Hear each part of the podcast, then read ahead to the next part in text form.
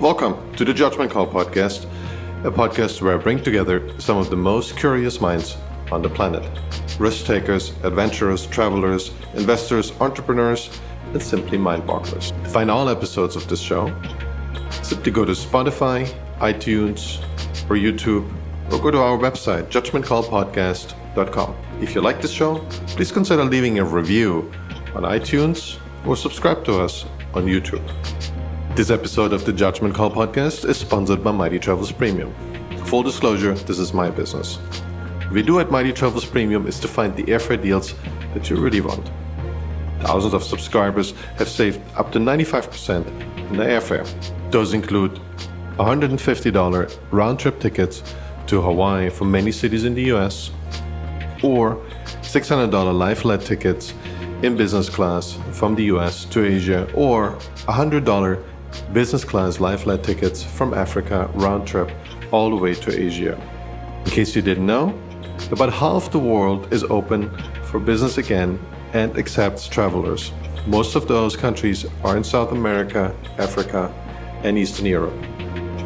To try out Mighty Travels Premium, go to mightytravels.com slash MTP, or if that's too many letters for you, simply go to MTP, the number four, and the letter U.com to sign up for your 30 day free trial. Peter, thanks for coming on the podcast. Really appreciate it. Thanks so much that. for having thanks me on. Thanks for taking the time. I appreciate it.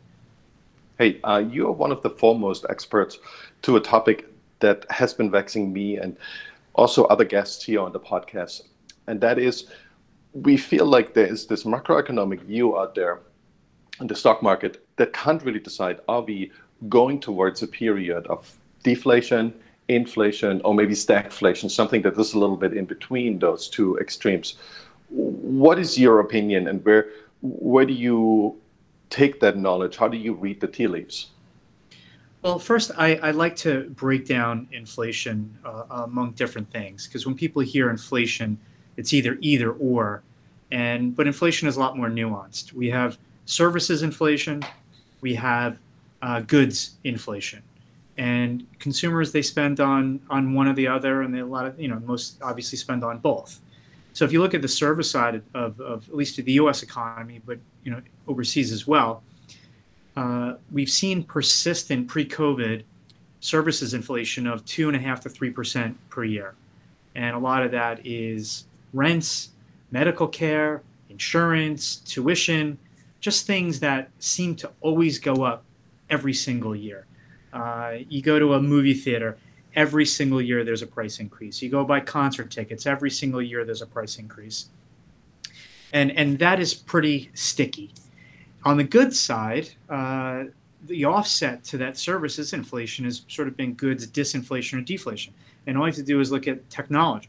Technology is one of the greatest deflationary forces in the history of the world.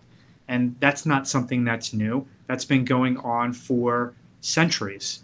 And every new uh, progression in, in, in humans' um, uh, uh, achievement has been led by technology in some fashion that leads to more efficiency and usually a decline in prices.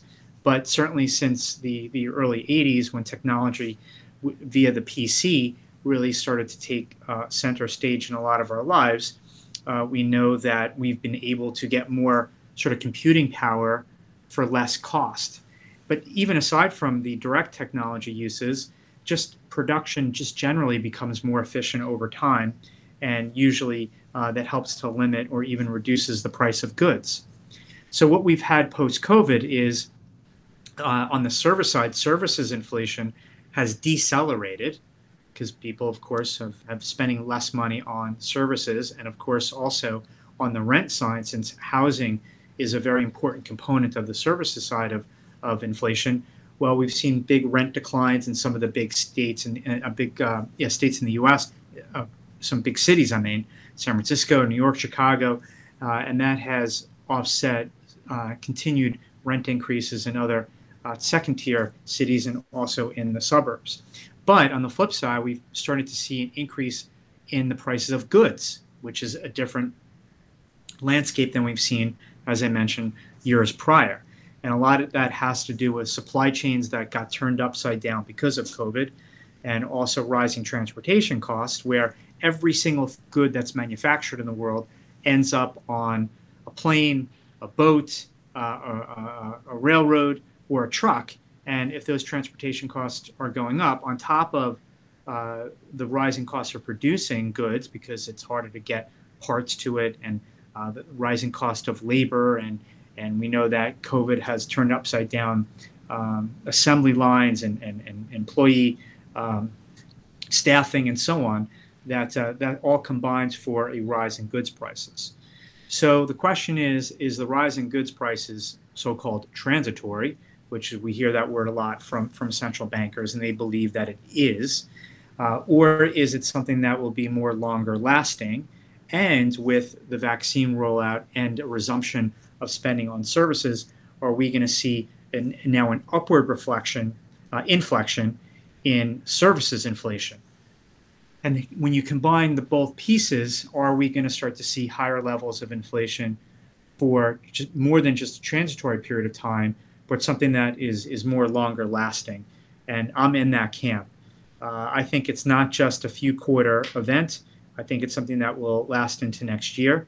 Uh, now, supply chains will at some point normalize, so the goods pressure, pricing pressure will will uh, ease somewhat, but uh, I, I, think that will take longer than people think. And um, I think that while I'm not looking for high inflation, I'm looking for higher inflation. And in the context of a world of interest rates that are very low, higher inflation matched up with very low interest rates is not a good combination. And, and that's what I'm keeping my eye out for. It's really interesting how you break that down. When we talk about inflation, I think everyone is so focused on the CPI measurement, right? It's been around for a long time but obviously has a lot of flaws and there's a lot of inputs into this common denominator.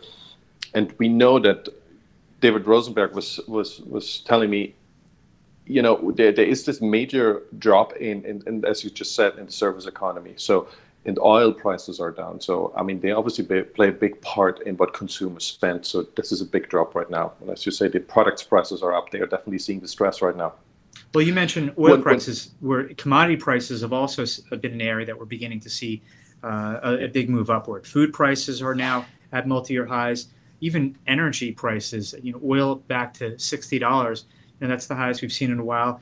Uh, the CRB Raw Industrials Index, which captures uh, a lot of raw material prices, a lot of which are not necessarily traded on on markets, but uh, uh, are, are key components of the of, of the supply chain, uh, that's at um, the highest level in about eight years. So the commodity side also is seeing price pressures as well. And you know, getting back to energy, you know, price that most people see every day, gasoline prices, you know, they're rising as well. One thing that I was always curious, and you, you broke it down earlier, so I found this really interesting, is one part of inflation seems to be we see it more in regulated economies, right? So we, we see the demand eventually growing, and then the supply can't hold um, track with what's going on at the demand side. So we see higher prices very naturally. So it happens in service industries. You know, we, we can't just build housings very supply restricted. Say San Francisco, Los Angeles, you mentioned New York, you mentioned those earlier.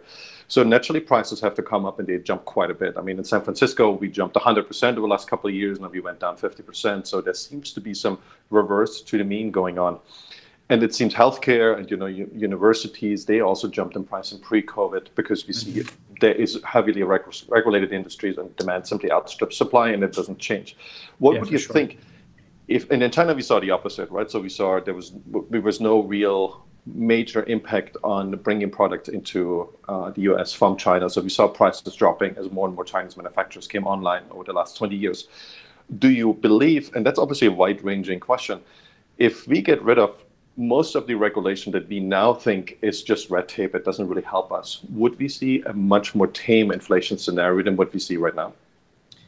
I, I believe so because it would be more market forces that would sort of create its own equilibrium uh, that is not artificial.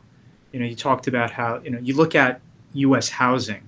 Well, Fannie and Freddie were a main draw. Fannie and Freddie and very low interest rates for too long two, you know, the central bank and Fannie and Freddie, the two government entities, led to the housing inflation that we saw in the mid 2000s. What are we seeing now? We're seeing housing inflation again. We're seeing annual home price increases of 10% plus. So, yeah, in some markets, it's state or, or, or city type restrictions on the supply of housing that certainly adds to that inflation. But it's also Fannie and Freddie that are now controlling a huge chunk of the US housing market, obviously low rates. So, yeah, the government has caused housing price inflation, which prices out a lot of people. Uh, and, and, and those, particularly first time home buyers that have to save up for uh, a down payment. And while uh, lower mortgage rates helps to mitigate somewhat that rise in headline prices, uh, it still creates a big distortion. You look at education, well, the government basically runs a student loan industry in the US. And if you make the access to, to credit too easy, uh, well, then it just gives the universities sort of free license to continue to raise prices four, five, six percent. Uh, then becomes then you need a bigger loan, and then they continue to raise prices. Then you need an even bigger loan, and it just becomes this self-fulfilling prophecy. Then you talk about healthcare. Uh, we know that the U.S. government is a large payer uh, in in healthcare, and while Medicare and Medicaid reimbursement rates are kept artificially low, it's the government presence in the markets that is responsible for 20% annualized uh, increases in, in insurance. And uh, if the third party is paying for uh, a lot of the healthcare services and, and, and, medical supplies, well, then they have license to increase prices. And I, the example I like to give in healthcare is so about 10 plus years ago, I got LASIK. And LASIK is pretty much private pay. Well, you've seen over the last 20 years price declines in LASIK because insurance companies aren't subsidizing it. It, it is actually a, a, an area of healthcare that's free market.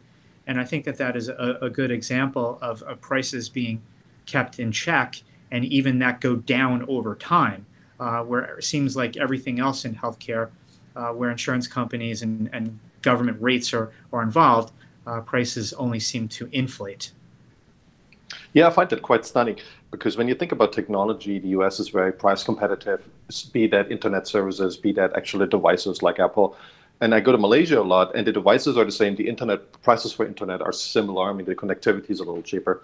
But then I go to my favorite dentist there, and it's about one fourth, one fifth of what it would be, to, for instance, for a new crown. And but the offices are brand new, and, and everyone has like this 20 year old 20, no, not just 20 year old interns, but there's tons of doctors with tons of experience.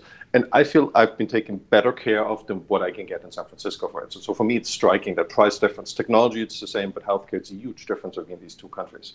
So, a similar example, I, I was in Singapore the summer of 2019, and with my wife and my son, and my son had um, was having this bad stomach ache, so we went to uh, a Raffles Medical Center in Singapore and what do you see at the front desk? You see a price list of all of their services. It was like a menu. You go into a restaurant, you see what they offer, and you see how much it costs. Uh, in the U.S., you go to a doctor's office. There's there's no menu. There's no price list. Uh, so it was that that pricing transparency in Singapore that has dramatically limited the price increases relative to what we see in other regulated parts of the world. Yeah, it brings me to that question. When we look at the bad. And a lot of people ascribe the crisis we are in so far, or the, the, the impending doom. That's how I talked about that with Jim Rogers. He said there is the biggest crisis that he's ever seen is basically upon us. Not today, but very soon. And a lot of this is ascribed to the Fed itself, to the current Fed president, do you think it was really bad government policy that brought us to the state where a lot of people feel, well, we should better go into gold and silver instead of being with a dollar? Or do you think the passenger, the, the Fed itself is basically like a passenger in a train that is kind of a runaway train and they don't really know what to do anymore?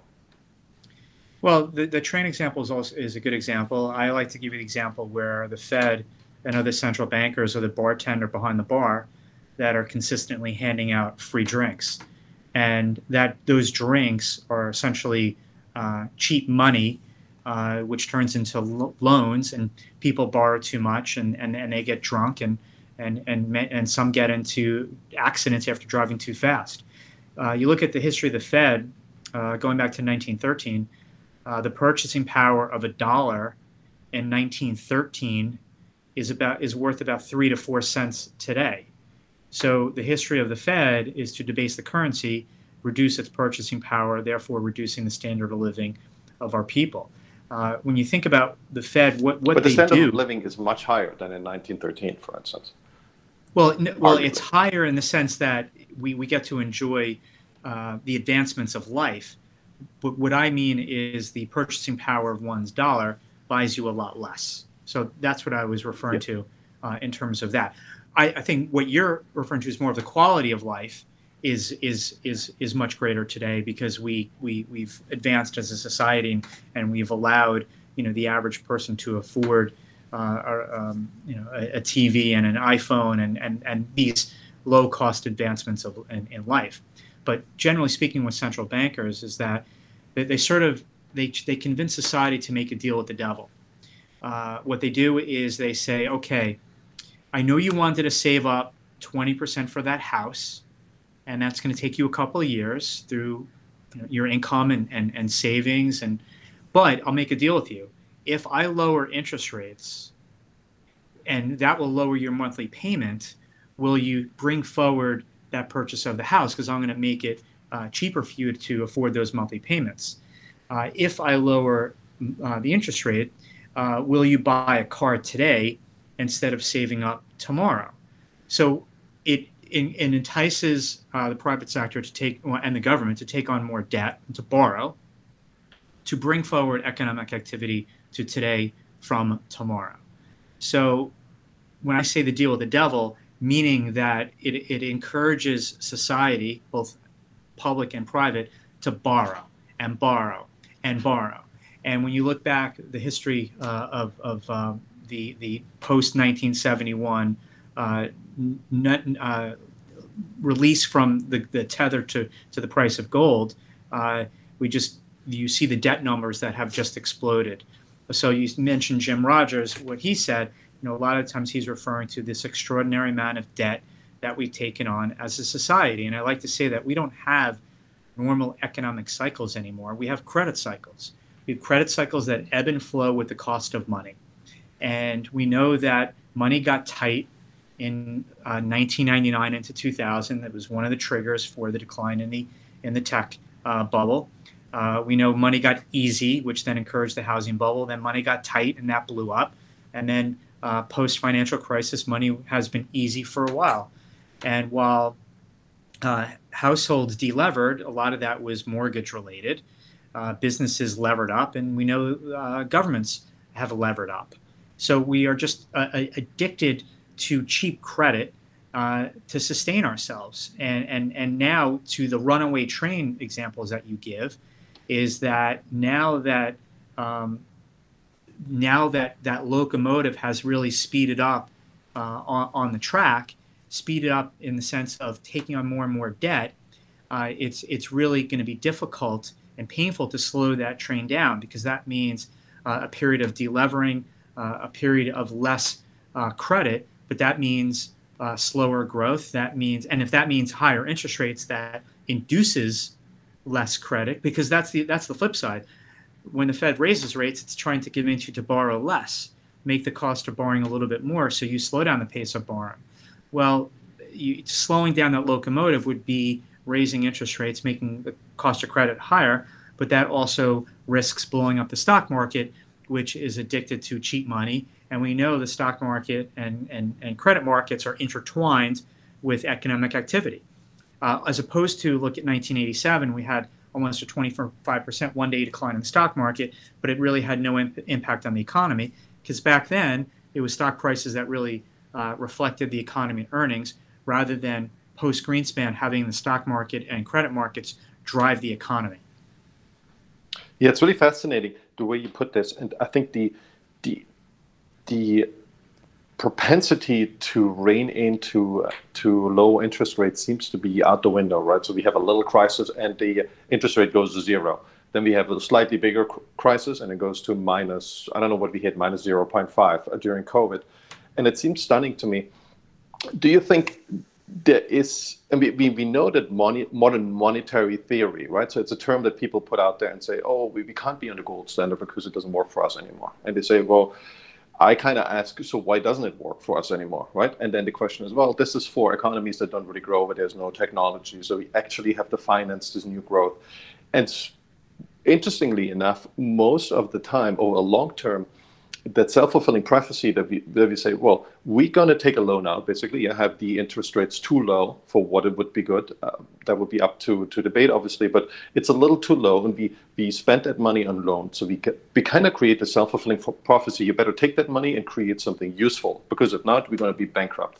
And the interesting thing is that the US never went bankrupt in the last 100 years. Maybe we will do now, but so far, whatever crisis we produce, we seem to do way better than anyone else out there who is have much, often much tighter monetary policies. Not all countries, you know, some are real banana republics, but there's a lot of countries with very tight monetary um, regimes, like Germany, for instance, who don't do so well on the growth part, which in the end decides the fate of your economy, right? It's the real growth. Obviously, that's the imaginary growth from too low interest rates minus the real interest, um, the, the real growth of the economy.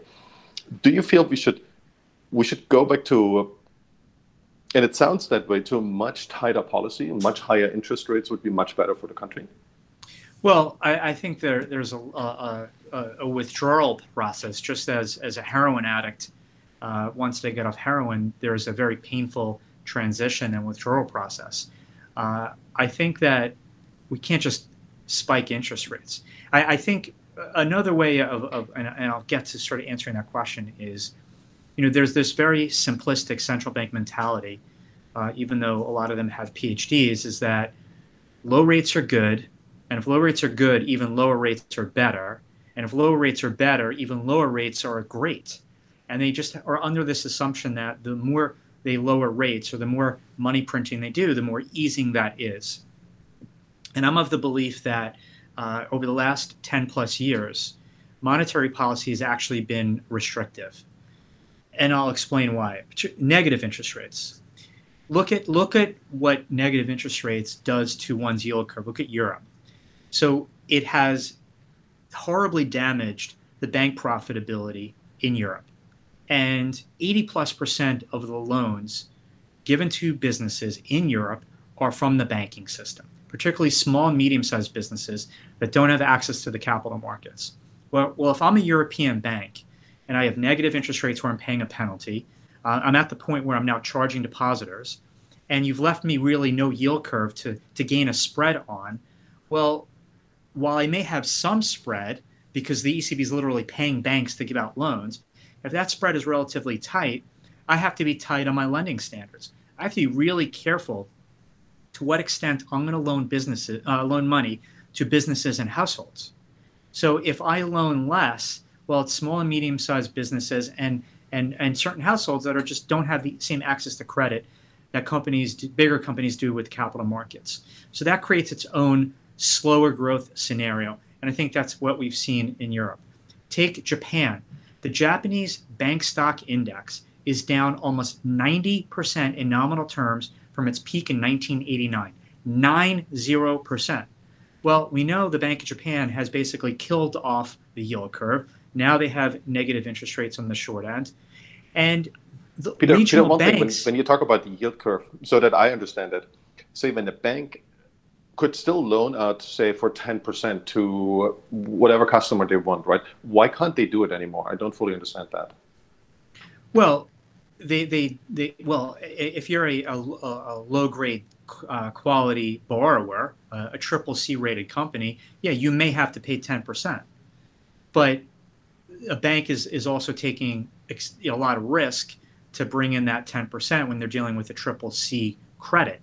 And uh, particularly after the great financial crisis, we know banks aren't that aggressive when it comes to lending. Now, that'll be a certain portion portion of one's loan book, but not many businesses can can can grow paying 10% to to their lenders.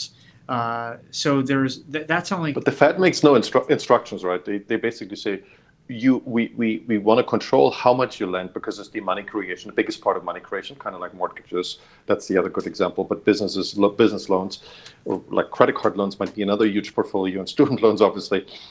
But the Fed doesn't really say you can't loan it out to even AAA um, to 10 at 10% rate. So if the banking industry comes together, all the CEOs say, "Oh, you know what? We don't make any money. Why don't we just loan out at 10% and then we make a ton of money to to the best borrowers even in the country?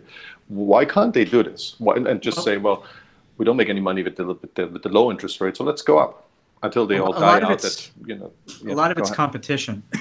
when you think about what the things that the, that the, the Fed does and central banks do when they lower rates, is they they don't allow you to uh, they lower the risk-free rate. So yeah. then it becomes this self-fulfilling prophecy on the downside that you lower the risk-free rate to almost nothing, and pension funds and insurance companies and investors and individuals and they, they need some yield. So they'll do anything for for yield above that risk-free rate. So yeah, if a bank was yeah. was saying I'm gonna I'm gonna lend at 10 percent, well you'd have some lender out there that say that pri- that's not a bank that said, uh, yeah, come to me, I'll give it to you for eight, and then somebody else will say, I'll give it to you for six, because even that is so far above that risk-free rate that there is a fight to lend money at anything above that risk-free rate.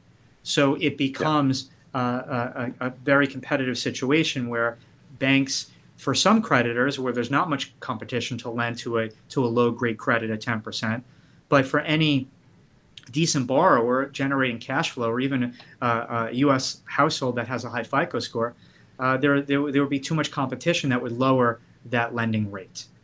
So, but this, the competition is always about the spread, right? So if the Fed says our our risk-free interest rate, right?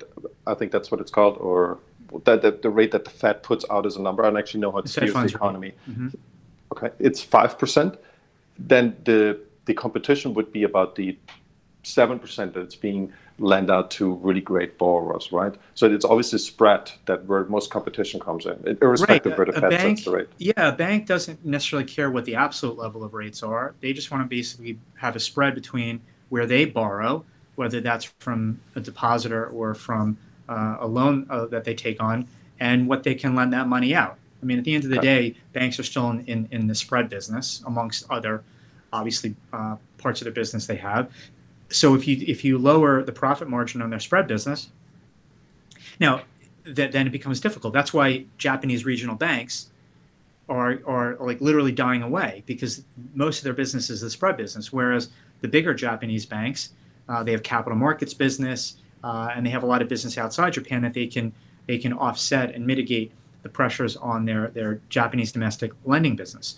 But my point was is that if the banks are a key cog in the wheel of, of lending to small, medium sized businesses that don't have access to credit, and you crimp the flow of that money, then you actually reduce economic growth.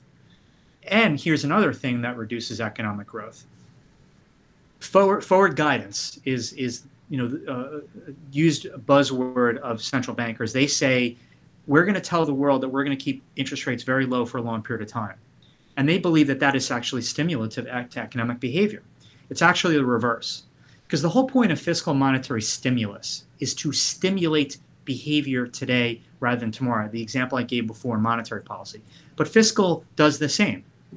Whether it's a short term tax credit, uh, it's one time checks to people, it's cash for clunkers that we had in the US post GFC, it's um, a home buying tax credit it's trying to pull forward economic behavior. Well, if if monetary policy is we're just going to keep rates for low forever, essentially, well then it reduces that sense of urgency to take advantage of those low rates. People just sit around and say, okay, well I don't need to rush because rates are going to stay low. So to me, keeping rates at zero or negative and just having them stay there is is is actually anti-growth type policies because people aren't incentivized to go out and, and, and take advantage of that because there's no rush to. Yeah. I heard Mike Green made a similar argument. To be honest, I didn't fully understand it. It seemed really complex, but his, in his opinion, the lowering at certain threshold, the lowering at certain interest rates doesn't actually reduce and or in, increase the the the economic expansion. It, it, it leads to the stalemate. I think this is where we are at now, right now. I well, yeah, stalemate. It and and I believe and actually restricts economic growth. So yeah, I'd go even one step yeah. further for him. But I, I, agree on his premise. What do you think? would be needed in order to come out of this scenario? So we have this the basing of the basing of the currency, the dollar, definitely, right? So definitely in historic perspective, we have lots of asset price bubbles that we've seen over the years, and we we we we feel like the amount of opportunities that is available to young generation that might be a slightly different reason but we have all these zombie companies, and we have very little opportunities for the 20 and 30 year olds. Yes, they can make some money, and there's the gig economy, but building a career and raising a family is almost impossible. At least in lots of lots of uh, places in the U.S., there is places where it's cheap enough, and also jobs are plentiful. If we take this into account, how and you would be able to steer the direction of the Fed, and also maybe what the federal government does. What would you suggest? What is like top three on your list? Okay, so you're basically asking me if I was Jay Powell, if I was in Jay Powell's seat, what would I do? And yeah, how would you fix would, it? What what I would do is, and there's no painful, the painless way out. I'd be straight yeah. with that. Uh, Justice Paul Volcker uh, basically made that clear that there's no uh, painless way out of, of a high inflation uh, situation. I would start with let's start with QE. I would say I we are beginning to taper. We, there, there's no reason why we're buying three year, four year, five year uh, bonds out there, you know, uh, in terms of maturities. Uh, it's doing nothing, and we're just throwing more gas on on, on a fire here with and, and with no clear transmission to better economic growth. It's just boosting asset prices. So we're tapering, and we're going to taper over the next six months, and we're going to end QE, and then after that, we're going to start raising interest rates, assuming uh, economic growth and inflation trends are still higher. First of all, I would get rid of the 2% inflation target. Rooting for higher inflation, basically saying we want to raise, you talk about young people. Well, by saying that we want to raise the cost of living, well, that hurts young people the most. Raising the cost of living, that hurts young people the most. So the Fed is, is actually doing damage to, to young people who are just getting a job and are first saving up um, because they're fighting a higher cost of living and they're fighting fighting a rising cost of living uh, thanks to the Fed. So I would junk the 2% uh, inflation target and I would start raising uh, short term interest rates. I would do it slow because I don't want to blow anything up. Uh, but at least I would start doing it. Then the question is, is okay, at what at what level would you raise interest rates to? And over time, I don't. I think negative real interest rates is is the architect of boom and busts. It's the architect of excessive credit growth, excessive debt.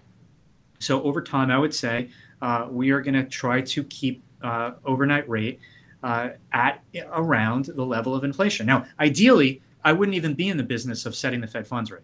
I would let the market set the, the level of interest rates. Who am I? Yeah. Who am I to think that I know on a daily basis what the right interest rates should be? I cannot that be so arrogant yeah. to how, think how, that. Why do we have the Fed in the first place? Exactly that. To your point, wouldn't the market come up with a much better you know we, we always marvel at the supercomputer of finding uh, that the that the, mar- the market is you know we have this price information that's perfectly distributed. Why isn't the why don't we use the market for this? I never understood that part. Well that's right. The, the market the beauty of the market is the market gets things wrong gets things wrong all the time. But what the market is able to do is is that when it gets something wrong it quickly adjusts.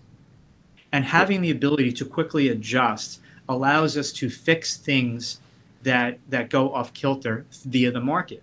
But most of the time, markets constantly, because of that readjustment, gets things a lot more right than wrong, uh, as opposed to th- thinking that I can price fix the cost of money at the right level without any unintended consequences. And we've seen that that has obviously gotten uh, very wrong.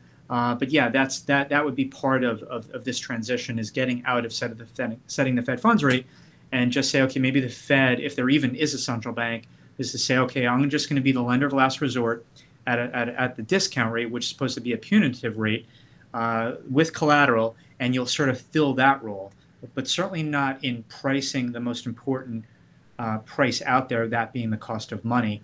Um, that is when things certainly have gone very much awry. One thing that I guess a lot of people would say immediately is, well, if you do this and you have other central banks in the world who artificially lower their interest rates and their currencies, right? So the dollar would jump to twice the value, and basically our exports would fall off a cliff because it would happen like Switzerland, right? It has an artificially too expensive currency because of the euro. And Switzerland, for a long time, it still is very concerned that this basically destroys their economy, and they have they have literally nothing left that's competitive to export. And as long as other countries manipulate their currency so much, what am what are we to do about it? We, we basically have to copy this this negative ways to to make your currency artificially cheaper until everyone one day stops, right? But for the, until that point, we have to compete with them, and because of that, we have to make it as cheap as all the others. it, it is a great question. Uh, we obviously are not an island unto ourselves, uh, but I, I, like to look at uh, look at Japan. Look at the yen, for example.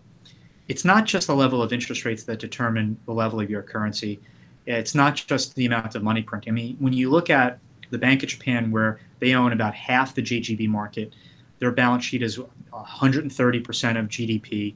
Uh, they've had rates essentially at or near zero, now negative for almost seemingly decades. And the yen, really, at least against the dollar, has really just kind of flatlined over the last bunch of years. You, you think that the yen would have gone the way of the Zimbabwe currency uh, considering what the Bank of Japan has done. So it's not just about interest rates. And you look at the U.S., exports are is, are only about 10% of, of the U.S. economy, or actually, you know, total trade. So if anything, we are a consumer-dependent economy.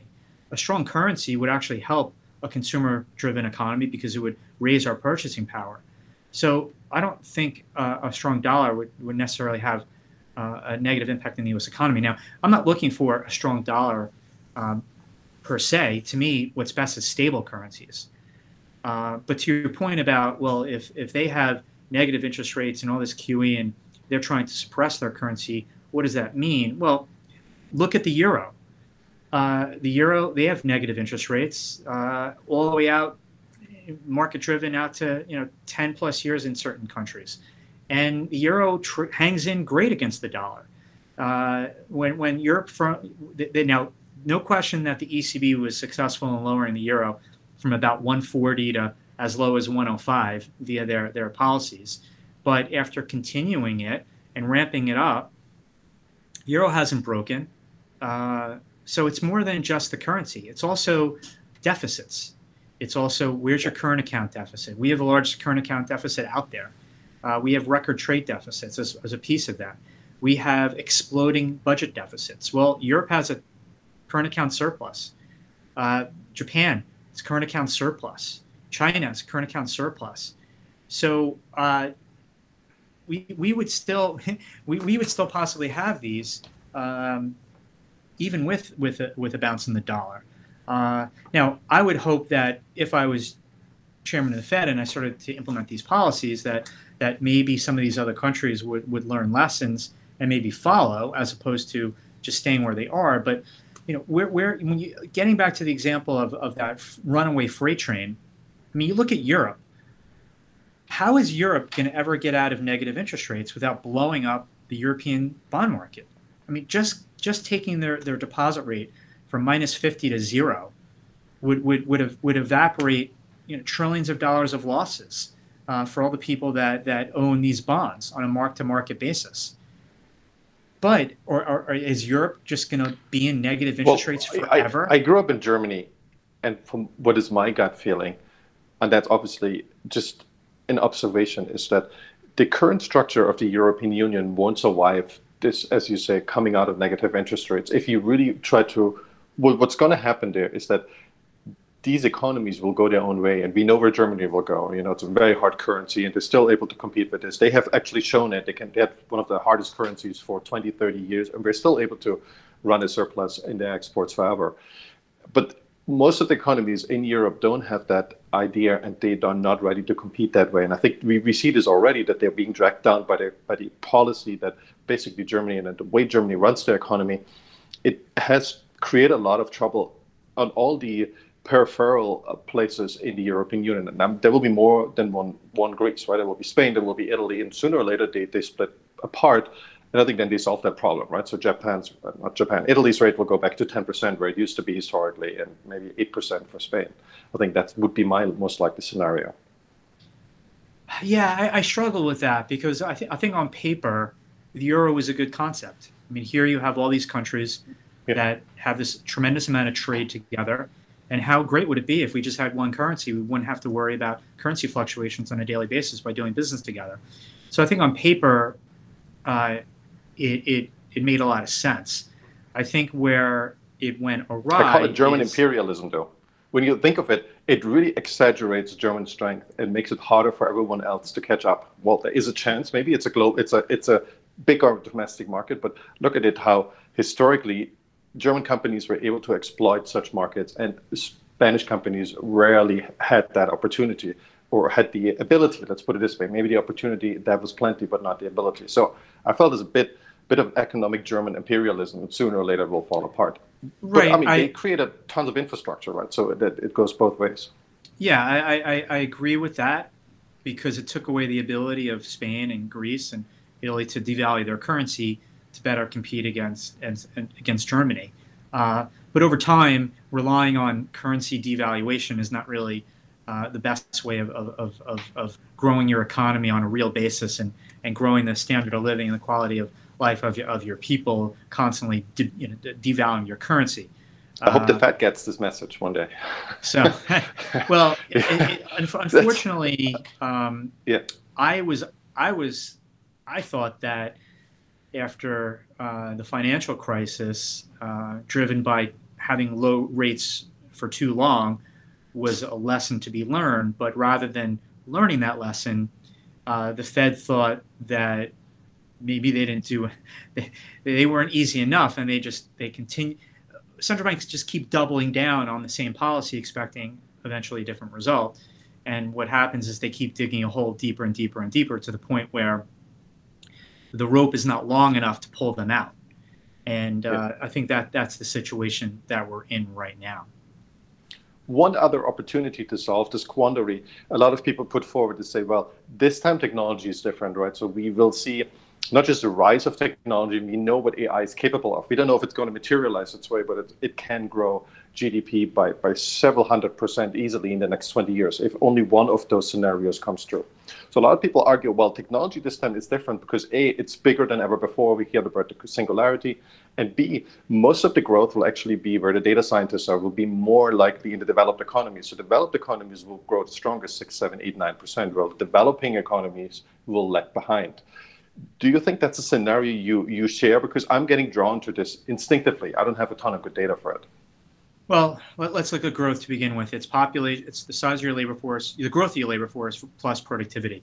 So basically, what that is implying is that productivity growth will accelerate with a lot of this technology. But my, my viewpoint on technology is, it's not a, it's not revolutionary. It's evolutionary. Like I said earlier in this interview, we've been seeing forms of technology in the since the, the, the history of mankind, we've seen technology of all different kinds. And just over the last hundred years, you know, we had the car that, that replaced the, the, the buggy whip, and we had the radio, and then we had the TV, and we had the telephone. I mean, when you think about the telephone, uh, you think the greatest invention of all time, or the airplane, where you can get from point A to point B, and and, and I mean, just unbelievable. And and wow, car replacing the horse and buggy. Just technology, just it just it always happens, and so every new form of technology is just building on what came before it. So, is it going to make us more productive? Well, the productivity numbers in the U.S. over the last ten years have been pretty pathetic, with incredible uh, companies uh, making our lives seemingly more productive. But it's it's a question of how you define productivity is is Facebook and spending two hours like checking out you know your friends' Instagram pictures is that pr- productive? Not really. Is me being able to go into Google and, and, search something up and getting an answer rather quickly? Yeah, that can that's pretty productive. But you know, me shopping on online, yeah, that's pretty productive because I save myself a trip to the store. But in in the aggregate, um, yeah, I think we'll be more productive in, in, from a technology perspective, but in the aggregate, I don't know if we're going to see uh, an acceleration more than what we've already seen, uh, because getting back to the Fed, we, we have a lot of drags on on productivity. Talk about the government. The government creates a lot of drags on productivity. Let's take the banking sector post financial crisis. I think there's about thirty thousand compliance people that work for J.P. Morgan Compliance people are not productive, but tens they of thousands. tell you otherwise. yeah, tens of thousands yeah. now work at J.P. Morgan, let alone the tens of thousands that work at all these other banks, just to deal with the you know the regulatory uh, laws that are on the books post financial yeah. crisis. Uh, central bank policy creates a lot of zombie companies uh, that everyone gets to live another day through easy money. Well, a lot of zombie companies uh, create a lot of unproductivity uh, because capital is not going to its best uses, and companies, the, the good ones, aren't as profitable as they should be and are therefore less productive. So, if the private economy was left to its own devices, I would say, yeah, we can see an acceleration of productivity, but uh, th- there are drags on it uh, through central bank policy and government regulation. Whether you whether you yep. agree with it or not, it's still a, it's still a fact. No, I, I I'm with you. What a lot of people put forward, and Peter Thiel has recently also, uh, I think, argued this way, is that he was initially pointing this out. There's been a bunch of white papers. We had this very low productivity growth that started to decline in the 70s. It was really strong in the 50s, 60s, 70s, early 70s. And maybe we are now reversing to the mean. And that could be the next 20 years. And that would push us quite nicely. Um, if it's enough, it's a good question. so we all hope, I guess. Yeah. And we, we, we, we can consider all this money that we are printing is basically loan to ourselves to make ourselves more productive. Will it happen? Nobody knows, right? We know afterwards. That's always the problem. But that's well, keep, keep in mind what, what a loan is. A, loan is just allowing you to do something today that you would have done tomorrow. Yeah. But this could, when I when I say I get it, I invent a creative device and do it today. It's better than I invented it, than compared to me inventing it in 20 years from now when I have the money finally for this. Yeah, for sure. enough money. Yeah. Um, well, a lot of people also say this inflation is basically the easiest way for us to increase taxes because US, with all its troubles to bring a higher tax rate, big question there. But say our tax rate is internationally pretty competitive. It's not as good as say Eastern Europe, but it's much better than Western Europe, for instance, or Japan. We, we use inflation as a as a throwaway tax rate that we can easily steer.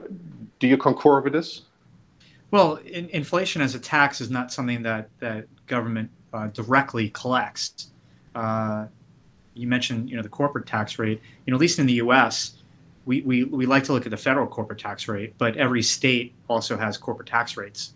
So you really need to look at the state and the federal corporate tax rate. And the U.S., even with the with the cut down to 21 percent, is still very much middle of the road when you look at you know effective tax rates. Uh, you know, I know I know there's a, a big discussion now on on raising the corporate income tax rate, uh, but at the end of the day, it's not really companies that pay it; they pay it directly, but uh, it's really the rest of us that pay the corporate income tax rate because uh, it means either lower wages or higher prices uh, to their consumer. So that's who really pays uh, the corporate income tax rate.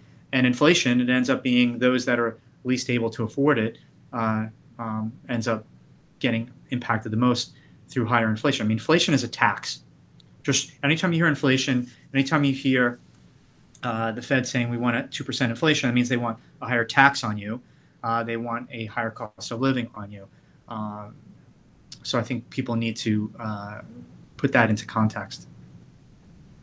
If you look out and see all our problems that we have here, undoubtedly, what countries come to mind where you feel like, well, they they have their shit together. They know what they're doing. They have learned over time, and they they're maybe in a different phase of this debt cycle. I know Ray Dalio calls it a big cycle, and we're probably at the end of it. What, what countries should we look at that know what they're doing? Uh, it's a tough question because uh, knowing what they're doing is can be very subjective.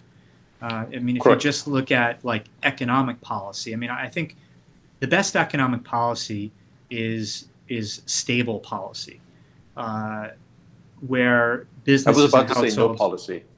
Right, uh, that, that, at least know like uh, what the playing field is, so to speak, in a competitive fashion. Competitive uh, in terms of re- regulatory structure, competitive in terms of a tax structure, and, and I like to look at Singapore. Now, Singapore is a country of only seven million people. I know you interviewed Jim Rogers, who lives there, uh, but there's a level of stability there uh, on the corporate side and the individual side that creates a, a background for economic growth.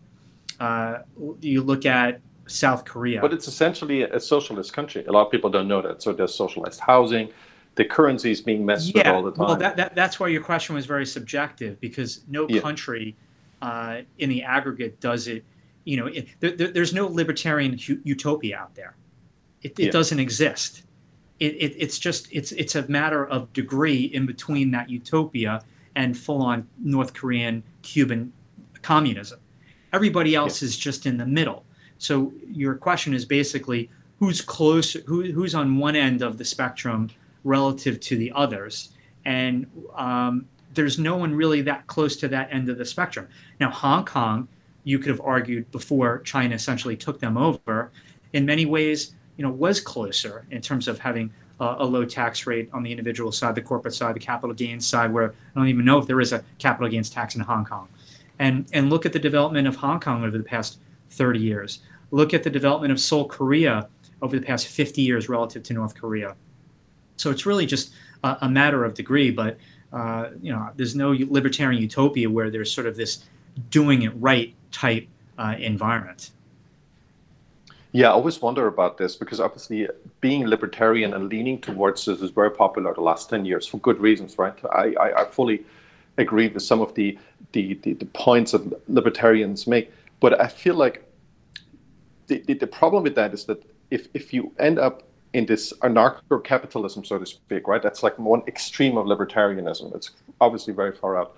You kind of end up like like many countries in Africa, right? But where there is supposedly a certain kind of state system in place, but it's basically all bogus, right? It doesn't really exist. There's tribes, there's people who do whatever they want. There's a lot of individual freedom, which is great on the ground, but there isn't much of real corporation. Corporation, societal cooperation is very low. So competition is certainly there, but there is it. Everyone ends up with a lower productivity than they should have. Let's put it this way. And so, look, the country looks that way too, from my point of view. Well, in, in Africa, there's also an enormous amount of corruption. Uh, if sure. you want some, I mean, th- th- that that that's just part of their their economy. Many of the countries there, just part but of so their is China, and China is taking off like like never before. Right, but it, it, it, there's there's the, the, the, getting back to the degree thing. There's a degree of corruption. It seems like in many African countries, the only way to do business is is through corruption and and and, and is to bribe the local official if you want that permit. And uh, yeah. uh, it seems like that that's just part of the culture, and that that certainly doesn't lead to producti- productivity and productive growth because. Uh, the, the, the, the business doesn't go to the, the best operators, it goes to who can bribe the officials the most. Yeah, that's certainly one aspect of it. Um, you you also were, and correct me if that's wrong. You you were definitely bullish, and you probably still are on gold and silver. They both haven't done so well lately in the last six months, so to speak. Why? If we, we all acknowledge that inflation expectations or fears have definitely tripped up, why hasn't that impacted gold and silver? Well, with, with full context, in 2020, silver was up 42% and gold was up 25%. Uh, and they were up even more than that into last August highs when gold got above 2000 at a record high and silver got close to you know around $30 an ounce. So with that backdrop, we've seen of course a pullback because we've seen a modest rise in real rates and we've seen uh, a slight bounce in the dollar. And then we've also had Bitcoin, you know, sucking a lot of oxygen out of the precious metal room. Now, I'm not I'm not a believer of this either or that some people like to say it's got to be Bitcoin. It's going to take away from gold and silver. Uh, they can all complement each other. Just as a tech investor is not saying should I buy Facebook or Google, they buy both, and they're not saying should I buy one semiconductor and not the other. They buy both. And FANG is not just picking one of the letters and buying it. You buy it all. And if gold and silver are going up for for a reason that Bitcoin shares, then they can all go up. And uh, I, I, I think that that will eventually be the case, where they'll they'll trade together because they're they're responding to the same macro factors. Uh, but at least for the last six months, gold and silver have really traded off the real rate direct move and the currency move, uh, where Bitcoin has just you know been a, a, a cult. Uh, it's funny. I laugh when uh, people would look down and say you're a gold bug, bug, and that would be looked down upon. But you know, we're we're now filled in a world with Bitcoin bugs, and that's just that's now a badge of honor. Uh, I'm fine with Bitcoin. I, I, I respect it, and, and, and I think that it has its place uh, in a world of, of what we talked about zero rates, negative rates, money printing, and so on. Uh, but it's not the only asset that has uh, a limited supply. Gold, the discovery of gold is going up only about 2% a year, which is pretty much what the supply of Bitcoin is. Now, Bitcoin will, will be capped at some point, but that's not for a while down the road. A baseball card printed in 1968 is, is of limited supply.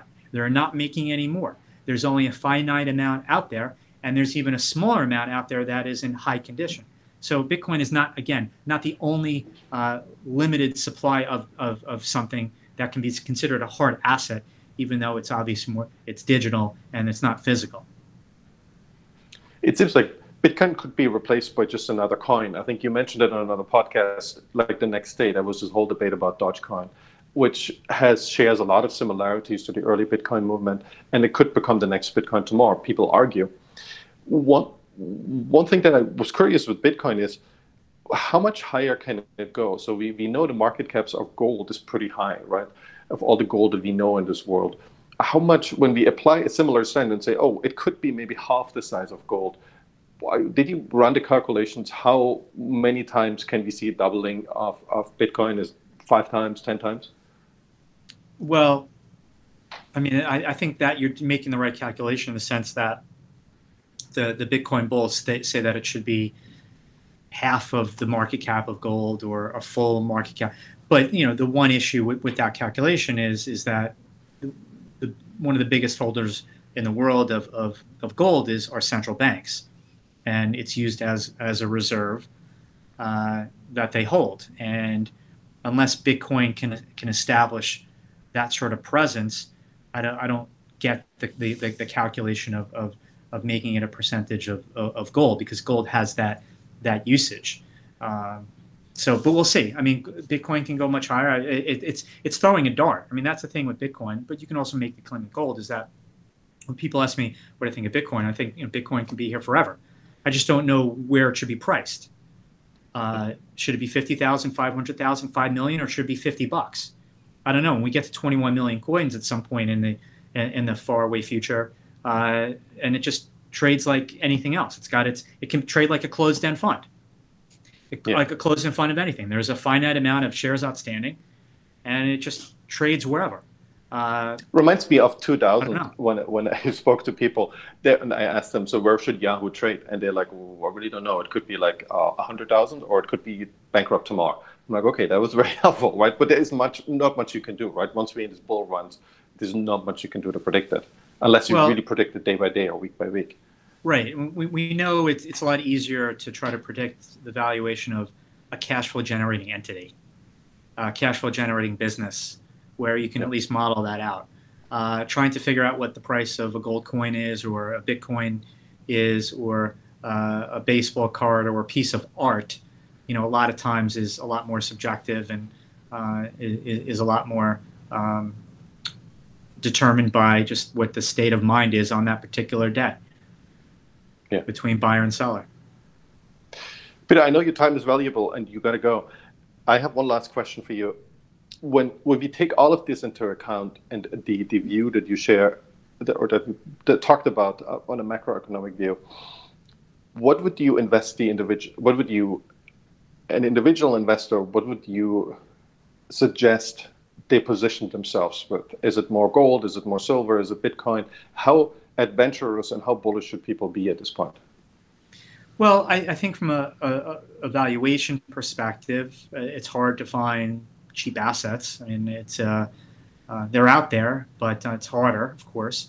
Uh, I manage two portfolios for clients. Um, one in particular is uh, global macro. So, to sort of answer that question, I do think uh, an allocation to gold and silver is, is, is definitely prudent. We don't own Bitcoin for clients. We let clients make that choice themselves uh, for some right now regulatory reasons, but that will change at some point. But I still don't know whether um, I'm going to have that as part of my portfolio. Right now, I'm comfortable with gold and silver, uh, sort of capturing yep. that monetary asset. Uh, I am bullish on There's plenty of ETFs. Energy. I just want to just want to add. Yes. There's tons of ETFs, right? It's easy to mm-hmm. invest into these days. You don't have to actually buy physical gold unless you really right. want. To. Yep, for sure. Uh, I'm bullish on agriculture stocks, uh, energy stocks, industrial metals, particularly copper. Uh, uranium, I'm actually very bullish on. Uh, and looking out over time, you know, one of the key pieces of one's investing success is time horizon. Uh, those that have a lot a large long-term time horizon can better block out a lot of short-term noise and can better weather uh, volatility that always comes with markets. And when I look out over the next 10 years and I say, where where in the world am I going to get uh, some good return? And I always I keep drawing myself to Asian markets. Uh, last 10 years, it's been the U.S. market that's been the dominant international market in terms of re- returns. And I think it's going to be Asia when looking at over the next 10 years, whether it's China, India, I mentioned Singapore, South Korea, Indonesia, Taiwan. Uh, this is where I want to have uh, exposure to Vietnam, uh, another one. Uh, so I'm very bullish on, on Asia, and I have a, a decent position in not just some country ETFs uh, covering uh, these, these, these countries, but also individual companies that will also benefit. I'm also bullish on travel. I think that COVID was just a temporary um, factor impacting travel, but leisure travel is an unstoppable force as the world ages, as uh, we see a growing middle class in, in the emerging world, where these where a lot of people want to travel uh, more and they want to see parts of the world. Uh, I think that is uh, an unstoppable trend. So Asian-related equities, I think with an Asian focus, I think is very attractive a lot of the leisure and hospitality, at least in the U.S., have obviously had this very sharp rebound uh, with uh, you know with with the with the vaccine rollout. So I think a lot of those stocks have already priced in a lot of the, the good news now. Um, and then, uh, so I I I guess the bottom line, the, the, the portfolio exposure, it's inflation exposure, uh, metals, commodities, they're value stocks that that, that, I, that I like, um, that I don't believe are value traps, or at least I hope they're not and having. Uh, I don't hear any tech in your in your portfolio, correct? Uh, no, not now. Um, to me, tech, uh, you know, tech is obviously a lot within that word, but uh, tech is not where the value is, and I'm more of a value investor, and I think the the returns for tech, yeah. while the companies will do fine, uh, I think a lot of the valuations have discounted a lot of it. That that that good news. So uh, I'd rather buy tech on on on, on, on cheaper valuations, which I think we'll get it at some point, as we always do, but at, at least not yet. Yeah. Well, with this positive note, Peter, thanks for doing this. Really appreciate you coming on. It was awesome. Thanks. I, I really appreciate having me on. All right. Take All it right. easy. Talk soon. Thanks so much. Bye, Peter. Talk soon. Bye bye.